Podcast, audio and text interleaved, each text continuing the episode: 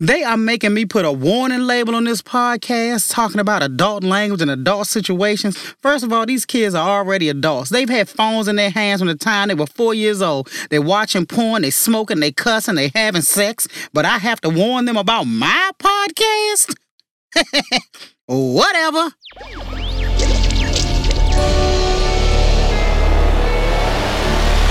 Electric acid. When I first started doing comedy, I was married to a man. Now I'm married to a woman. So I got a whole different story I'm telling on stage now. You know, I'm, I'm a bulldagger now. That's what they say.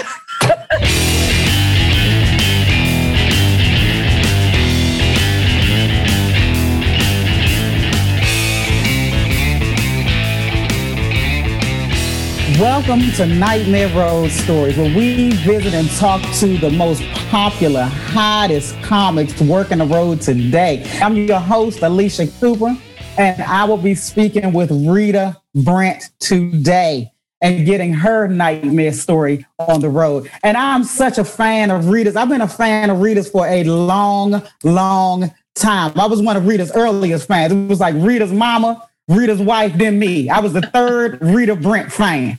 And I'm just over the moon to have her on the show today. She is just so awesome and so multi talented and young. I remember those days when I had good knees. Rita still has good knees.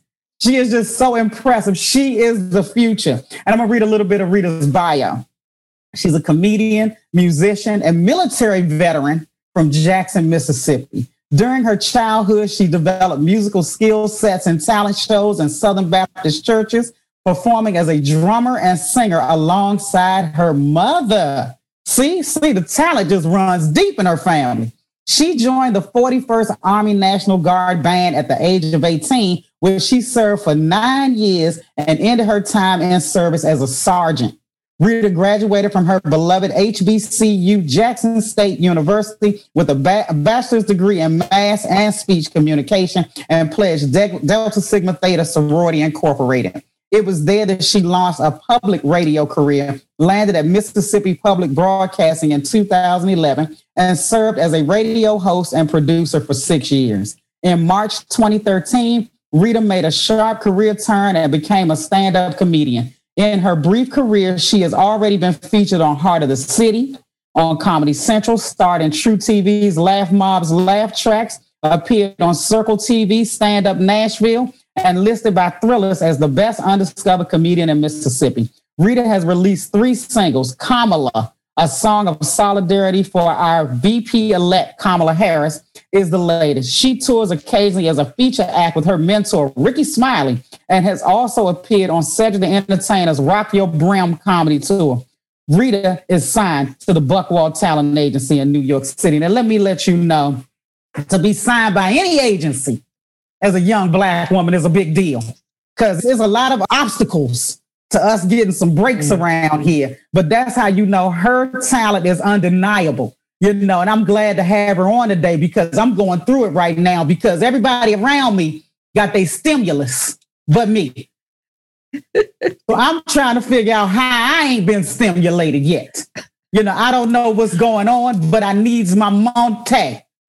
And I know that everything is divine by the Lord because we only getting $600. Now, if we had gotten $2,000 and I ain't get it, I'd have been a mass shooter right now. You know, $600, I'm like, okay, you know what? I ain't get my six. If I ain't get my 2K, woo, woo, woo. So that's the reason why the Lord didn't approve 2K, because he knows I'd be a hot fool. I ain't get my stimulus yet. So to be talking to Rita is the stimulus that I need. Matter of fact, we're gonna show you a clip just to let you know just a little bit of Rita's genius. Just, just take a look. See, y'all think holding people hostage in church make them more godly, but that ain't if God ain't in your heart, it don't matter if you're in church or not, you know? So let the people go, goddamn it. We t- tired of sitting up in there. then they be talking about the gay people, you know, the preachers, they be they be talking about the gay people, and uh, I don't, I don't be liking that, you know, because really the gay folks do everything in the church. They play the organ, the piano, they deacons, they preachers, and they are really good worship leaders. These churches will be boring as hell without gay worship leaders. They would. Like you can't you can't damn them to hell, but use them for their talents in the same breath. You can't do that. I'm telling you, man, them gay worship leaders, they usher in all the spirits.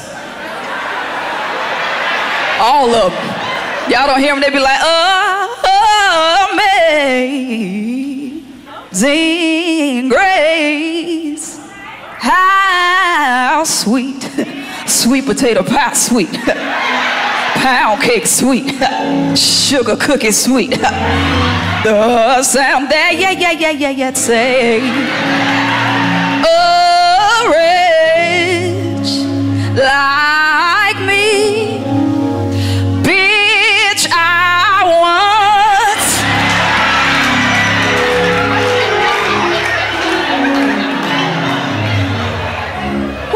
that kind of talent go? Nobody. Oh man, that's just a little bit of Rita Brent. You can find her stuff all over social media, all over YouTube. Rita is the future. First of all, I, nobody in comedy got a shape like that. I don't care what Really? age they are. No, no 18 year olds, no 20 year olds, no 30 year olds. How the hell did you get a body like that? What the hell are you eating? Or what the hell are you not eating? There, there it is. I ain't eating a lot. That's what it is. Bird food. I, I eat about two spoonfuls. I'm like, you know what? I'm full. And then that's it. So that's it. Is your mama thin? I got to get to the bottom of this. She was before she had me and my little sister. Yeah, now Okay. she she blessed back back there now. She said she prayed for a big booty when she was young. Now she got it and she don't want it. She got the big booty. Okay, because Yeah. I'm looking at Jada Pinkett Smith and Jada Mama. I can't remember the mother's name right now, but the mama uh, 98 pounds, Jada 98 pounds. That's a, this, this, this, I'm this- that's a family. Right, right. You 95. 95. I, I think you're a pinky. I think you're really a pinky. I wish I I wish I get some of that pinkett money. You need to get that DNA test done because something's Yeah. going on. Ain't three of y'all that small. I would love to be entangled with the Pinkett family. I sure damn would. you want entanglement in August, September, October, and November. Yes. Well, let's talk about how you got your start in comedy because you are just so hilarious. Like, what made you say, I'm going to make this leap? You know, I, I always felt like I was funny as a kid, but I was doing music. I was drumming, and I thought that would be my call to fame. I, I wanted to play drums for Prince one day. But in 2013, one night in Jackson, Mississippi, I was just at a comedy show. I had never been to one really. And while I was sitting there listening to them, I started getting chills in my belly and on my arms. My hair started rising. And I swear to you, Alicia, God spoke to me. He had a deep, very white like voice and was like, You can do this. And I was like, Whoa, word. And a couple weeks later, I was on stage telling jokes, and that was in 2013. So I literally just felt compelled to do it from that voice I heard from God, and I just decided to do it. I just didn't know that you could make money doing comedy. That first night I did it, I think I got $25 for five minutes. I was like, oh, hell yeah, I'm definitely finna take this seriously. So that was, that was a Wow. motivation. Yeah. And see, that's one of the many things I love about people from the South. God always speaking to y'all. Ain't it? I'm from Maryland. He ain't said a daggone thing to me.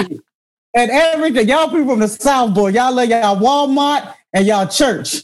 Yeah. And God be speaking to y'all. I said, he done skipped over me. I guess Maryland ain't Southern enough. But you, So- you gotta be careful though. You gotta be careful because people be like, God told me to tell you to give me a hundred dollars. And you be like, hold on. Uh I don't know about that. Yeah, that's that's Yeah, you God talking. told me to tell you hit this cash app. so, and how you get twenty five dollars that early on? I had to do comedy for a good two years for anybody pulled a nickel out. But then again, I started in L.A.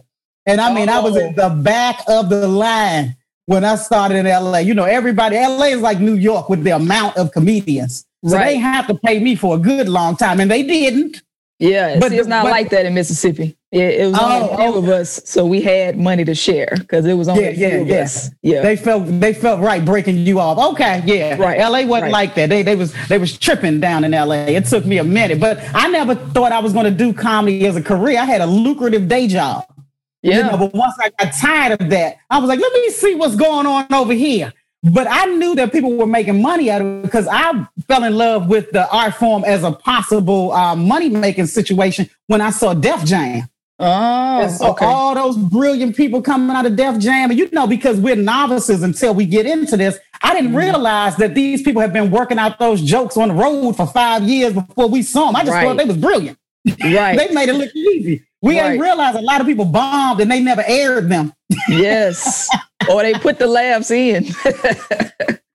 the magic of editing. Exactly. Exactly. So, okay, so you started getting paid. And then, so how did you know how to write material? Well, honestly, Alicia, I didn't even want to be called a comedian when I first started because I knew I don't know what I'm doing. I mean, that first night I did comedy, my mom had come straight from church. She had on her church suit. She was sitting on the front row. And I, I'm pretty sure she was the only one that laughed that night. You know, I, I might have had a few scarce chuckles that made me say, okay, if I really put some time into this, I can get good at it. Uh, So at first, I didn't like calling myself a comedian. I was like, just call me the little girl that's trying to tell jokes right now. So I started studying. I started watching all kinds of comedy. I'm talking about day and night. I was on my day job at uh, public radio in Mississippi, and I I spent all my days when I got off the air. I would go on YouTube and be studying Redd Foxx, Chris Rock, Dave Chappelle, writing down what topics they're talking about, uh, how long was their setup, how many seconds people were laughing, just trying to get a feel for rhythm and pace. I still do that to this day because I've only been doing comedy for seven years, and I've heard it's going to take I don't know at least ten until I really find my footing. But what do you think? Ten years or what? Yeah, I think 10 is a good barometer because you're really finding your voice and you should know really who you are by then. You get 10, you'll be off to the races because you're killing it at seven. But yeah, 10, yeah, yeah, yeah, yeah. It took me about that amount of time. Rita, I used to be so nervous on stage and I had to hear laugh like every 30 seconds. So mm. that's how I used to write my material. I need to hear laugh, laugh, laugh. Because if people mm-hmm. weren't laughing, I felt like I was bombing. What I mm. had to learn was, and that, that- that's when I started studying Cosby. What I had to learn was the silence only means they're listening. That's right. That's you know, right. so I had to get comfortable with silence. Now I'm too damn comfortable with silence. I don't care if you ever damn laugh because I'm having a good time, whether you're having a good time or not. But I had to learn that silence is your friend. They're Mm-hmm. paying attention. So I stopped writing jokes where I kept, ah, ah, ah, you know, I had to Right. keep hearing the laughter because of my insecurities. Now I'm Mm. like, look, I'm gonna tell this story and you're gonna come along for the ride. That's you know, that's but it took me about 10 years to get to that place. Right. I'm just now starting to get to that point because, especially in the South, they like that fast paced, knee jerking, slap your knee comedy, you know. And, and I've been on the road with Rickey Smiley, and he has the ability to do that. But I just had to say, I'm not Rickey, okay? I'm going I'm gonna give you a few details to lead up to uh, to my punchline. And it's different for different crowds. Like some folks, you gotta punch them in the throat. Otherwise, they'll they'll be looking at you like, what are you talking about? Get on down here. We came to to, to laugh our ass off. Uh, So I've, I have learned that it's different in different regions of the world. You can get away with certain things. I was in New York for a year. I had to come on back because their rent was too damn high. But uh, while I was in New York, it's some stuff I could get away with up there that I can't get away with in Mississippi. You know, Right. so I'm still figuring that out. But also, my whole circumstances have changed. When I first started doing comedy, I was married to a man. Now I'm married to a woman. So I got a whole different story I'm telling on stage now. You know, I'm, I'm a bulldagger now. That's what they say. I'm a now. You look, you, you're a soft stud. You're a soft stud. Soft. Soft. but you get, yeah, I mean, yeah, yeah, your material's changing. You, you got a pendulum with your material, it's swinging. It's but, swinging. but I just, I love it because it's like with, um, with the whole art form, you're always going to be learning. You're always going to be writing. You're always going to be evolving. And it's, I mean, it just takes so much time. But the good thing is for me, about the 10th year, I had so much material. What I would do is I would look out in the audience and then I would decide my set list because, like you said, every audience is different and you can't do a one size fits all. One time I was at the Hollywood Improv, I looked out in the audience, 100% Asians. Ooh. You What, what, I'm what, So like, what you have in the catalog for that? Man, I just had to hit him with my first joke. I was like, I ain't seen this many agents since I was on the set of Rush Hour 2. you know, say, ah! You know, so then you Right. got them. You know, so if you hit them with the first joke, you can then start to exhale. So then this is when Rush Hour was the hot thing. You Mhm. know, so it was Yeah. it was timely at the time, but they was the you know, in different groups like Asians because people don't really um consider them. You know, a lot of times they just mm-hmm. like to be they like to be mentioned and considered and in the story, and mm, you know, so yeah. they would just they had a great time. And then I went back to my regular because I try to write universal themes. Mm-hmm. You know, so um, but yeah, it was just it was just it's interesting because that's what I'll do. I don't I don't decide what I'm going to talk about until I get there because I got to see who came through the door. Right. That's smart. That's smart. You got to be able to, to be flexible with it. Yes. Yeah. Yeah. Yeah. Yeah. So, and, and, and Rickey Smiley. Yeah. I'm glad you mentioned that because I saw, I think you might have been there because I just saw something over the weekend where he had the, where the money, where the money reside guy. Were you there? Yeah. Uh, no, that was at the Stardome. I, I okay. just got off the road with him in Miami for New Year's Eve weekend. Oh, so. okay, okay. Yeah. So you were at the Stardome. Yeah, and I he hosted. Rickey, the where the money reside guy hosted. No, Rickey hosted. We were at the Miami Improv, and okay. I told Rick, I said, "Hey, I hadn't been on stage since March 2019," and he's like, "Well, I'm just gonna host," you know, because usually the headliner goes last, but that has helped me build my chops as well going behind Rickey because he'll get up and mm. host and kill it and get the mm. crowd warm for me, and then he'll bring me out. And you know, mm. that's a challenge, you know, to come up behind Rickey. So that's definitely helped me build my chops. Yeah, that's a king of comedy. So yes, yeah, that's a, that's a beautiful uh, space for you to be in, where you learning behind a master like him. Yes, and he does not shy away from mentoring. I remember the first time I met Rickey, I had a little bottle of Jack Daniels. It it wasn't this big. It was like a little. Don't ask me why I got Jack Daniels in my office. It was a little bottle of Jack Daniels, and Rickey was like, You don't need that. Let your jokes be organic. Let it all come natural. The first time I met him, and ever since I met him in 2016, he has just been such a huge inspiration in helping me along my comedic journey. Yeah, it's great to hear from somebody like that who's had the success and experienced mm-hmm. it all and saw it all. Yes. You know, he didn't seen all these comics start stumbling to work and all. I done heard some mm-hmm. crazy stories about comedians that went to work drunk one guy was upstairs at the at a theater sleeping, and they looking all around him when they announcing him. So oh yeah, Rick, I know Rickey the seen and heard it all. So he was right. My, that's why my mom didn't really want me to do comedy because she didn't like nighttime jobs. She felt like them mm. type of mm. jobs ain't nothing, you know, ain't nothing good coming out of working at night with no human resources department. Right. My granny said ain't nothing, ain't nothing open at that time but legs. I ain't nothing open but legs at 2 a.m. I'm like, my Lord, my Lord. so, and I see here you remember Delta Sigma Theta. I was almost a Delta. What happened? right after my freshman year of college, I played Evillene in the Wiz, and mm-hmm. my college roommate had already pledged. Mm-hmm. So that if that was a sorority, that would have been the only one I pledged. I really, really, really liked everything about it. So I decided I'm going to go ahead and pledge. Mm-hmm. And part of the application process was you had to have a letter of recommendation from a current member.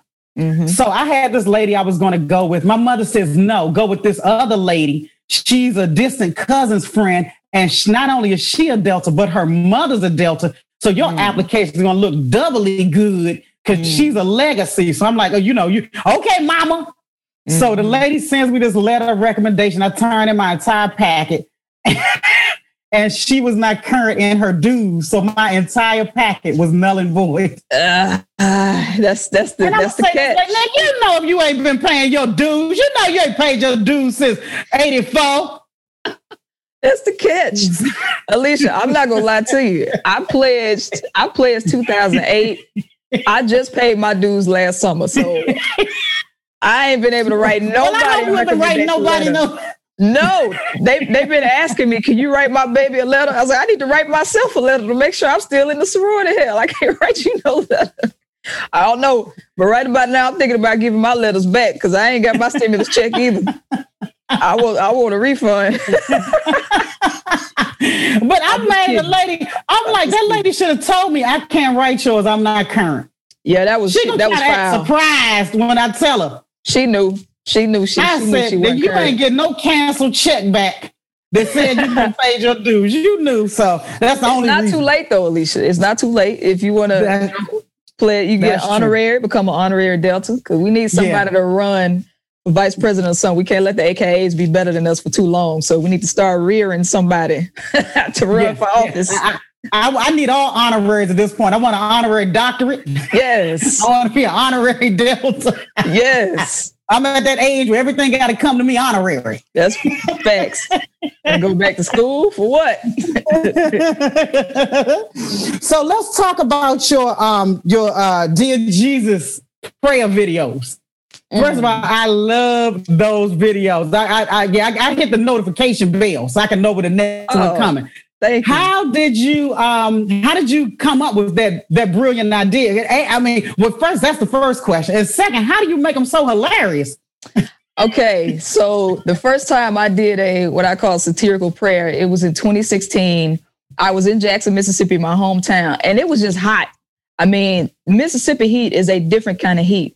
And I just remember getting out the car and I opened the car door and I just started praying. You know, I was like, Lord, it's the block is hot, Lord. Even the devil say he hot. And I put it on Facebook. And uh, it got so much good feedback. And I was like, you know what? I'm gonna do another one. And so then I did a grammar prayer. I prayed to grammar king of kings, grammar Jesus, and I put all this stuff in there about bad grammar.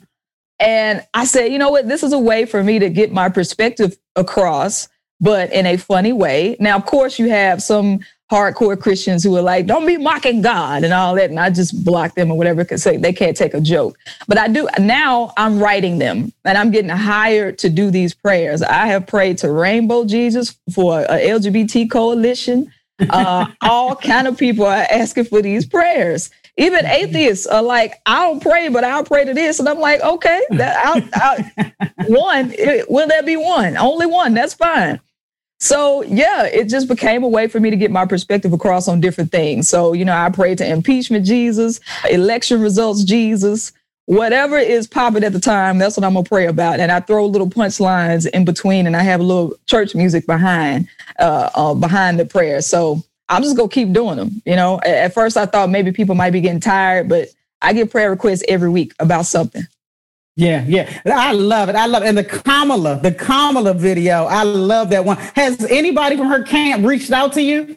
Yes, actually, we're talking about sororities. Kamala's line sisters called me on four way one night, and it was a Maryland number. And of course, I thought I w- I wasn't going to answer because I thought it was bill collectors. But it was 11 o'clock, and they were like, hey, we're Kamala's line sisters. And I was like, yeah, right. And they were like, no, nah, we pledged on the same line as Kamala. We heard your song. We love it. Uh, Kamala has heard it; she loves it, and they hired me to uh, do some things with them to to get Kamala in office. So yes, as far as I know, she likes the song. She has not called me personally. That would be amazing if she did. I would love to perform it in front of her. But yeah, I just wanted to do a song of solidarity. I felt like there was too much hatred happening about Kamala. Uh, a lot of narratives that were going around were false or people just repeating stuff without doing research. And you know how it is being a woman of color when you're in a leadership position, people start projecting. They don't trust you or they're insecure and they want to tear you down. And the stuff that she's doing that they can't even do, would never be able to do. But got the nerve to say that she's not worthy. That was bothering me. So, I, as an entertainer, I said, I'm going to put it in my music and I'm going to put it in my comedy. Yeah, well, that, uh, you knocked that out the park. You knocked it out the park. And I'm just so glad that somebody from an HBCU is in the White House. They love to act like if you ain't go to Harvard or Yale, you can't do nothing. Right. You know, and I'm like, come right. on, there's all these universities out here. We, we shouldn't be that ridiculous with it, especially when we know George W. was a C student at best and got in because he's a legacy. And I'm like, come on, man. Half these people ain't even taking their own SATs. It's a whole damn racket out here. But I'm right. so happy that Howard University, my mom was a Howard University grad, so she had yes. my, my vote right there. Yeah. So let's talk about where you want to go next because you've had so much success in seven years mm. and just really beginning your career. Where do you want to go next? Like, where do you see yourself? What's the long game for you? You know, it's funny you asked that. I had just written down my my goals for 2021. I do this every year. What do I want to do? I want to start a hat line. I want to read one book per week. Uh, I want to write a book. I want to do a one woman variety show this year. That's something I would like to do because I love doing stand up, don't get me wrong, but because I can do music and uh, because I feel like I'm smart and I can talk about stuff, I want to do a variety show where it's a combination of all my talents, but I just don't know how to conceptualize that just yet. And many people know that I freaking love hats. Uh, so I, I want to start a hat line this year. And, and get that going. And, you know, I'm going to create unisex for women, men, or whatever. Just kind of try to expand a little bit because 2020 taught me that whatever it is that you want to do, you had better get to it because you don't know when it could be your last breath. So I'm just going to take all the chances, take all the risks this year. And, you know, Alicia, sometimes I, I have this list and then the year will just take me in a completely different direction. I, I never even thought that I would be rapping a song about Kamala Harris, you know, so I'm just open uh, and I'm just going to let the the spirit lead me to to whatever it is that I'm supposed to do next. I have some goals, but I'm just going to be open and not limit myself. Well, I, I would I want I can't wait to see the hat line because I know it's gonna be mm. fierce. To see it look good on you. You got a little head. See, yeah. make sure you get something for the healthily headed like myself. That's what I'm gonna call it. That's the category. Healthily headed folks. For healthily headed folks like myself. That's hilarious. you know, you gotta be politically correct nowadays. You're a fat No, I'm healthily headed, motherfucker. Healthily headed. That's right. That's right. What they call it, big bones. That's just big bones. That's, right. That's all. Big, big head, big, big, big head bones.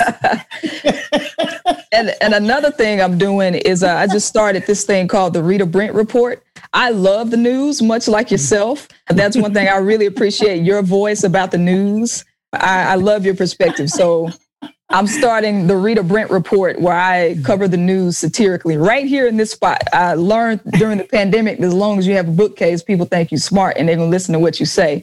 So this is one of my props for the show. And it's on my YouTube. I've done like five episodes so far of the Rita Brent report. And I'll tie in songs and prayers into it while I'm recapping the news. So hopefully that'll get picked up by a big network at some point. Yeah, this is gonna be good. I mean, this little pandemic has slowed us down a little bit for a while because productions grinded to a halt, you know, and then right. now everybody got to be COVID tested every other day. But stuff is creeping back in slowly but surely. I think this pandemic was actually a good thing for us because it allowed us to sit down. I slept for the first two months, but then once I got back up, I was deadly. I shot two films. I was I was ready after I got some much needed rest. You hibernated. And, uh, let me tell. I was supposed to go headline the Tahoe Improv on a Wednesday. Mm-hmm. That Monday, I got an email saying we we cut shutting down for the for the COVID. I was like, I was supposed to be there in two days. Now the person who went the week before got all their money. I was one right. week off. See there. That's what happened to me too. I remember the date. It was March 12th. That weekend, I was supposed to be performing with Cedric the Entertainer. I was so freaking excited. And the day before, they were like, nah, it's a wrap. It ain't happening. And mm-hmm. who knew? Who knew what was about to come after that? So you're right. It did help us settle down a little bit. I didn't realize how tired I was. As a comedians, yeah. we always on the mm-hmm. road. Our bodies yeah. are so taxed with the traveling. Yeah. I really needed to sit my ass down. So I, I appreciate that risk. Yeah, I, and I would not have sat down unless you mandated it. Right. Mandated, yes. we had some court ordered rest. right. Right. And I needed it. But we're going to segue now into your Nightmare Road story. You know, I, I don't know if you heard about mine. Which uh-huh. one? but we certainly want to hear about yours because I know you had a few. But just you know, give give us a little taste of what kind of crazy stuff can happen when you're doing this full time as a profession. So I, I have been blessed that I have not had a whole bunch of them, but the ones I have had have been memorable. Usually, just overall, what is nightmarish is getting a room that is just absolutely disgusting. You know, so early on in my career, I didn't have good sense when it came to contracts and putting in there, hey, I need a three or four star hotel to stay in. So this particular year, I believe it was 2015, I had done a gig with this promoter in Hattiesburg, Mississippi, and it went well. And he thought, okay, well, let's take the show on the road to Florida. Knowing damn well did nobody know and one of the comedians on that flyer when we went to Florida. So we get there. It's about a five hour drive from, from Jackson to Pensacola. And uh, went to check in the hotel and it smelled like death in there. It was one of them Baymont hotels. I don't know. For me, when it's a hotel where it's just outside, it ain't inside, it ain't no door, it's like just outside and in a little porch. That's kind of how you know you might be on some, you know, Motel 6 type stuff. So we walk in and it smelled like the vaginas of whoever was in there last. I don't know if they didn't have Glade at the time or Febreze or chalk cut out or something on the ground. I, I, feel like I saw an outline. I was like, what the hell? And so we decided right then that we were not going to stay at the hotel. And we, all right, we got to get ready for the gig. We go to the venue and it was not a comedy venue at all because, you know, a lot of people think they can just turn any kind of place into a comedy venue. It was more like a fellowship hall. If you've ever been to a black church, you got the sanctuary, and behind the sanctuary, you got the fellowship hall where they eat fish dinners and and and, and greens and things. So this particular show was at a fellowship hall. It was supposed to start at eight, right? Few hours passed by, and only two people showed up. They kept saying the people gonna come, the people gonna come, the people gonna come. I mean, the moon had came up went down, came back up, and it wasn't but two people in there. The promoter said, Well, I guess y'all can perform for each other. No, the hell, we not gonna perform for each other. No, we not about to do this. and he was ah. like, Well, we ain't really make no money, but you know, we got some food, we gonna feed you. I was like, Oh nah, bro, you about to get shot. Nah, nah, I ain't drove no five hours for a fish plate. Five hours for a fish plate and two people. So we end up not doing the gig at all. I didn't want to buy a, a hotel room because I didn't make any money. And so we freaking slept in the car. We just took a nap in the car and went to the beach the next day and got back on the road and went to Mississippi. So that was by far just the most unpleasant gig I ever had. But it also taught me to put stuff in the contract. Like say what you want, get a deposit up front, and be specific about what you want. Otherwise, you know, you might get gypped. So that was that was horrible. And I'm very specific about hotel rooms now because it was the same thing in a Louisiana hotel. It was a ring around the tub. You know, there was some some some stains on the sheets. I was like, man, this is this is horrible. So that that was one, yeah, in Pensacola where I drove all the way from Mississippi for a gig that never happened. But I still got on Facebook and lied and said the show went well. Took a picture at the beach, like, yeah. Because you can do that on Facebook. How they gonna know? How they gonna know? You sure can. You sure can do it. Are you on Clubhouse? I signed up, but I'm not on it yet. I haven't uh-huh. I haven't gotten active yet. That's because I'm kind of dealing with social media drain. I'll just be honest with you. Yeah. We got Facebook, we got Instagram, we got Twitter, it's TikTok. You know, I'm not gonna have any time for myself, and that's not excluding emails and all of that. So I'm hearing different things about Clubhouse. Are you on it? I am, but I'm on it under the. I didn't know what it was. So I got on it under an assumed name. Oh, okay. so I done made up some name. And then they were like, oh, it's your voice. Like, oh, no, my voice is very recognizable. It does yes, not matter what name I use, I'm going to get caught. That Maryland accent, absolutely. You cannot hide. I cannot hide my voice. So I was like, oh, that's how they doing it. Voices. Oh, I might as well use my real name. And then, then I heard everybody on there fussing and they saying rude stuff. And then the, the comics getting on trying to defend themselves. And I'm like, yeah. oh, this don't sound too good. I'm like, good gracious. I say, you know what? I mean, I hate when somebody says a comic is not funny because mm. one is subjective. you know, mm-hmm. two, you're not going to be a rich, successful comedian if somebody don't find you funny. Right. How that work?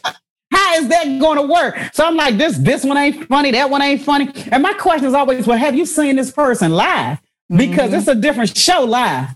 Right. You know, you know, we killing it live and then we upload it. You can't even hear the laughs on the YouTube video. So it's like you have to be present to get the, the full effect of a live show. I've seen all these people live that somebody wants to say is not funny, and I thought they were hilarious live.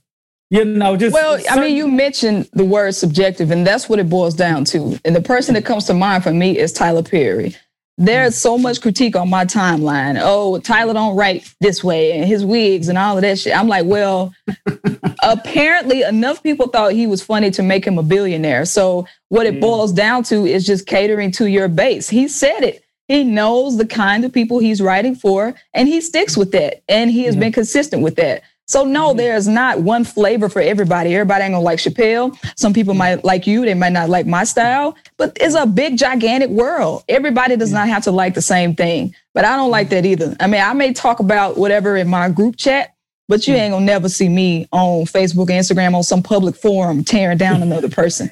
You know, because right, people right. always ask me about Tiffany Haddish, and I'm like, "What you want me to say?" I read her book. I know what she's been through. This she ain't no overnight sensation. She been doing this. You know, yeah. ain't, ain't yeah. nothing wrong with Tiffany Haddish. She's living her purpose. Live yours. Yeah. Yeah, I've seen Tiffany live and I saw her live one time. I was in Vegas and she was there too. And I went down to the show and she killed it. You know mm. what I'm mm. saying? So I'm like, you know, I, I don't I don't I don't know what people are looking for. Right.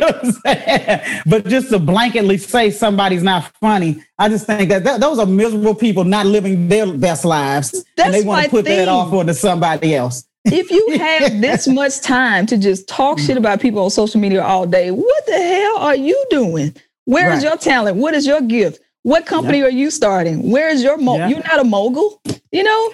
I don't get yeah. it.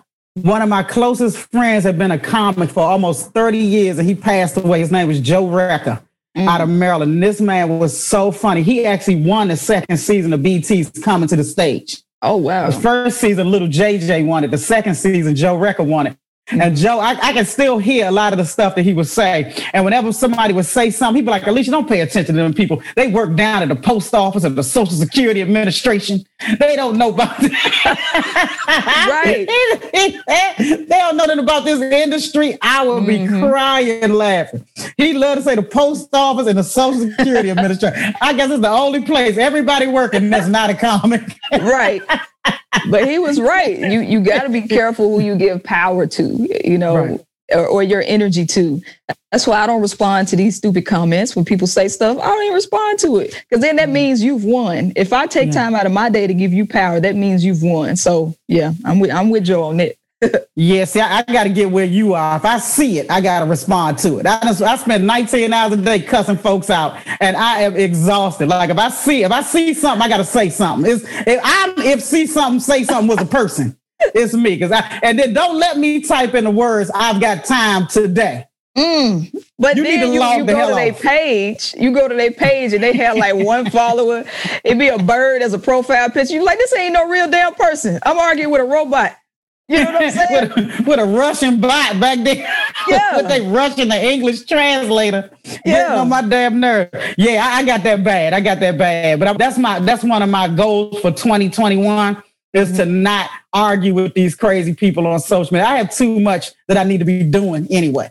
You right. Know, I can't get right. those hours back. It's hard though depending on what they say, like I can feel the steam coming in my ears. You know, my hmm. mama will go look up their address. You know, she she's the creeper on all my comments.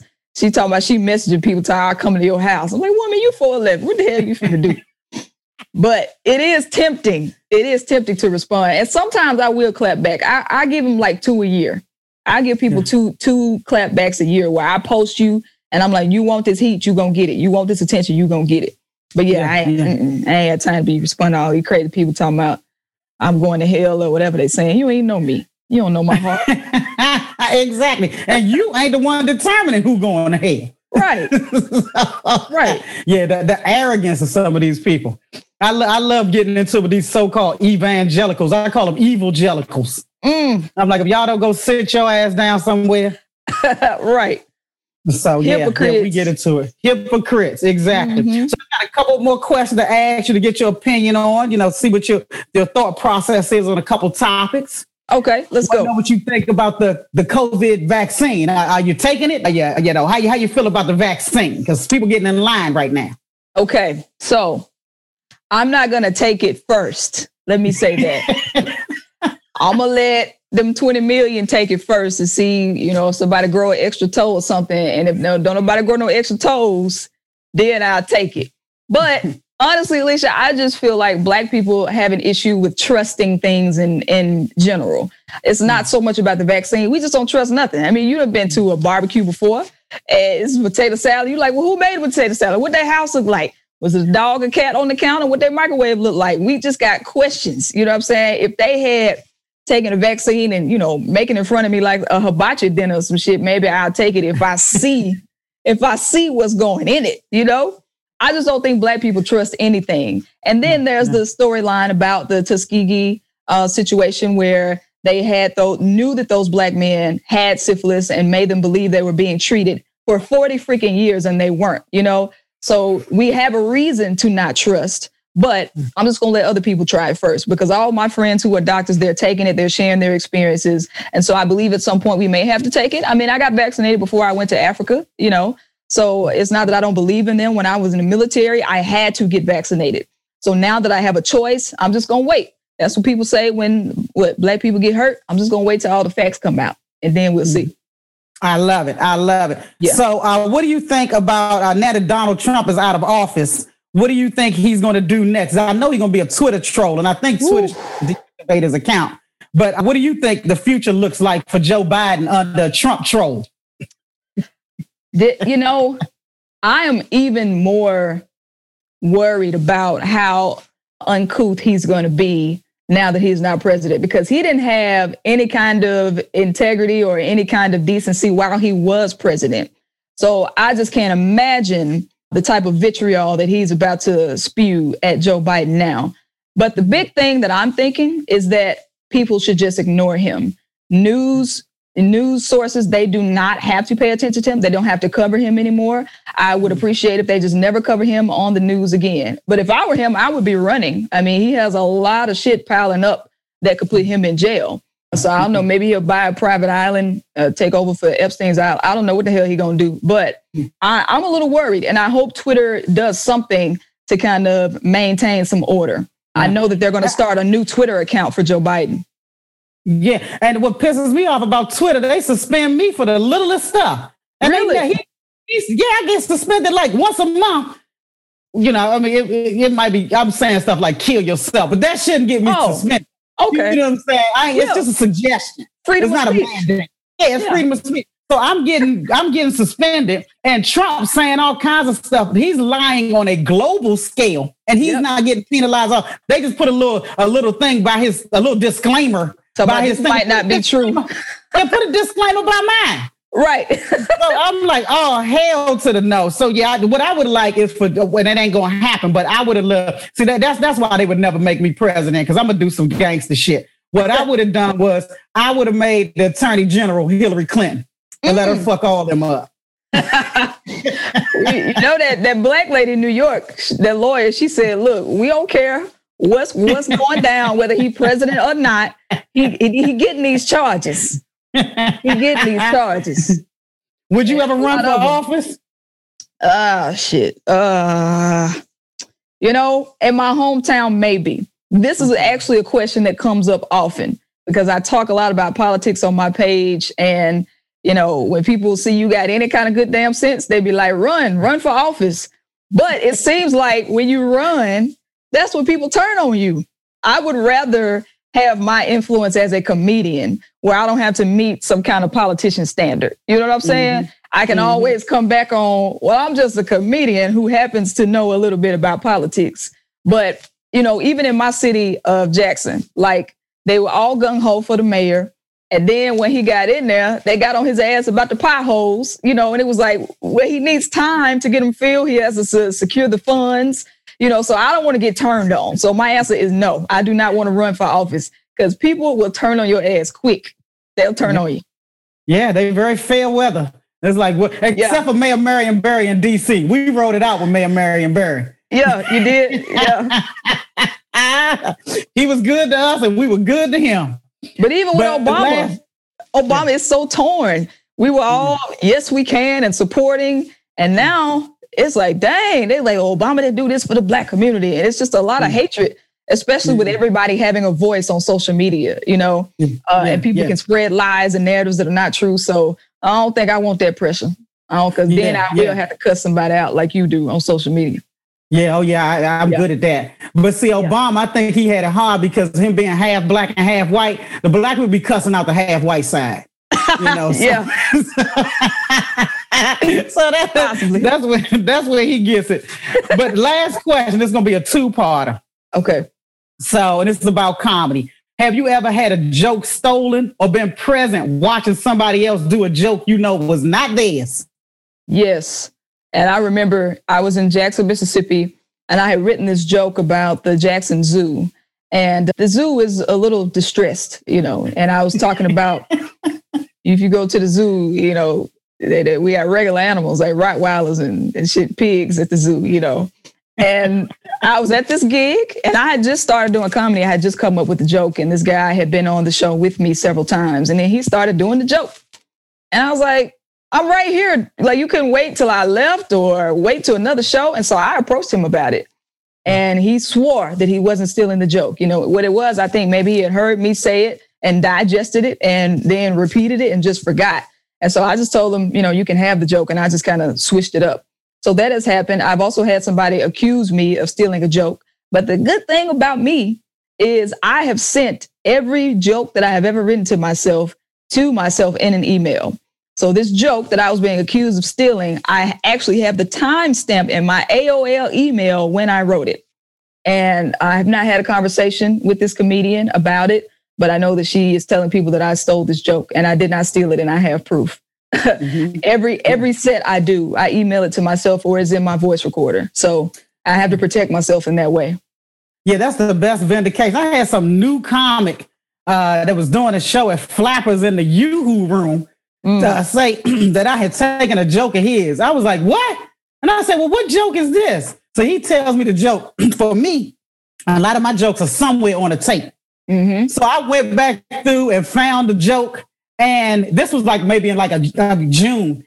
I went back and found this joke back in December. It was a Christmas tree behind me. Mm-hmm. So I went and sent him the link. I said, This is from last December, me mm-hmm. doing this joke, you know. So, like you said, it's good that you can have some form of some backup because you're gonna you're gonna hear some crazy stuff. And I had one guy, he had moved to LA from Chicago. He was like, I'm trying to get some sets and trying to get some like and I, I get him on stuff. I'd be like, okay, well, I got this little, you know, this little open mic. I'm gonna try some stuff out, but they'll mm-hmm. put you on or meet over here. This is a place. So, so I was telling him where to go and and getting him on shows, little shows and stuff. This dude done stole my stuff.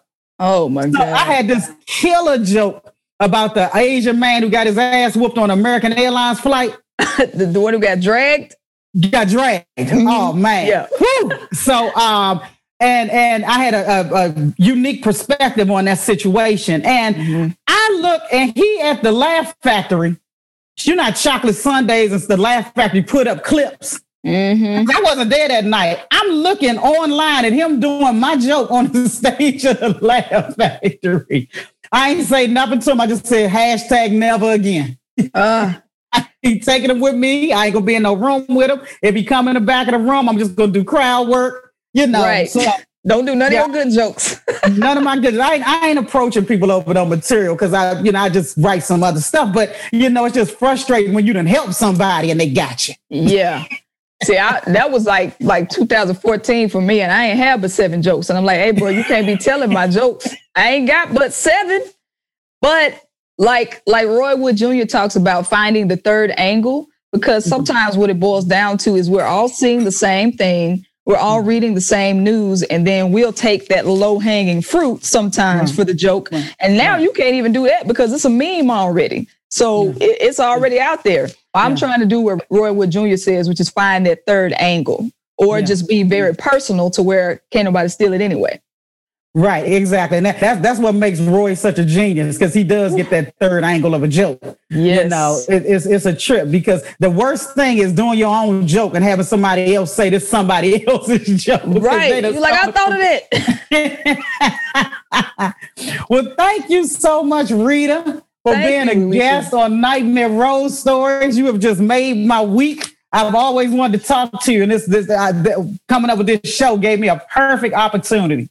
Well, congratulations for adjusting and adapting during this challenging time. I think this has made us expand creatively. So I appreciate you having me, and know that I am a gigantic fan of yours, and I can't wait to see you live or open up for you, whatever you need me to do. I got you. Oh, thank. I'll be opening for you. Oh, but no, look, we'll look. but let me know. I want to know if you got anything you want to plug. Uh, yes, subscribe to my YouTube, Rita Brent Comedy, and check out the Rita Brent Report. Uh, I'm always going to be doing a satirical take on the news. It'll include some of my prayers and some of my music, and that's the big thing I have coming up right now. I'm also going to do a live version of Kamala, that that song. So check out my music on Apple Music, iTunes, Spotify as well, and follow me at Rita Brent Comedy. And I have a special on Epix TV if you want to check that out. It released in November, a 30 minute TV special where I was really, really honest. This was the first time I talked about my sexuality on a national platform. So that was a big deal for me. Wow. Okay. So what's the name of the special? The name of the show is Unprotected Sets.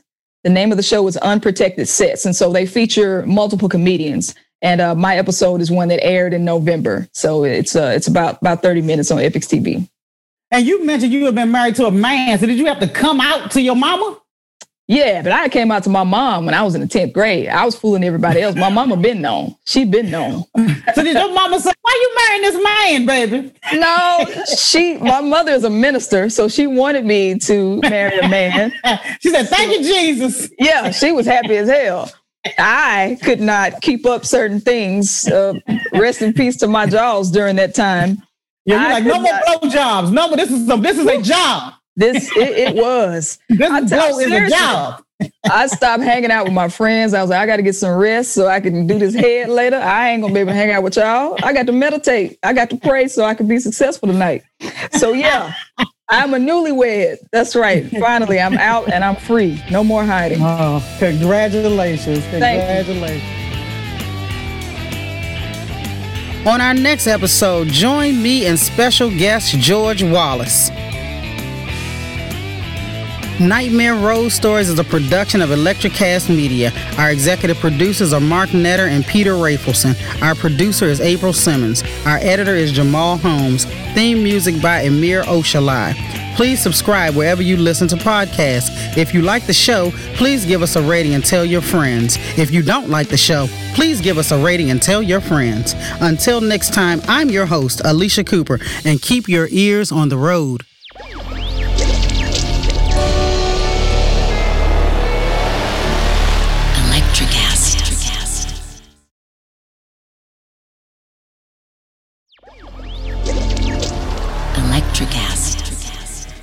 Welcome to the Candle Power Hour.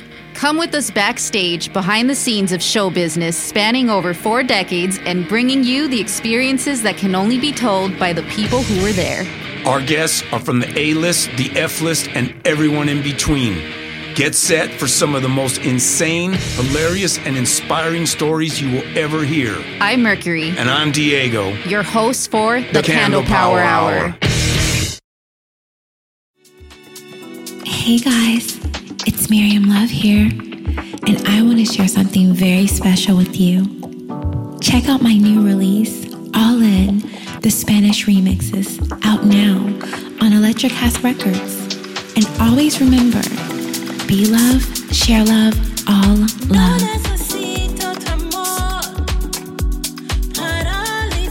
Available now wherever you listen to music.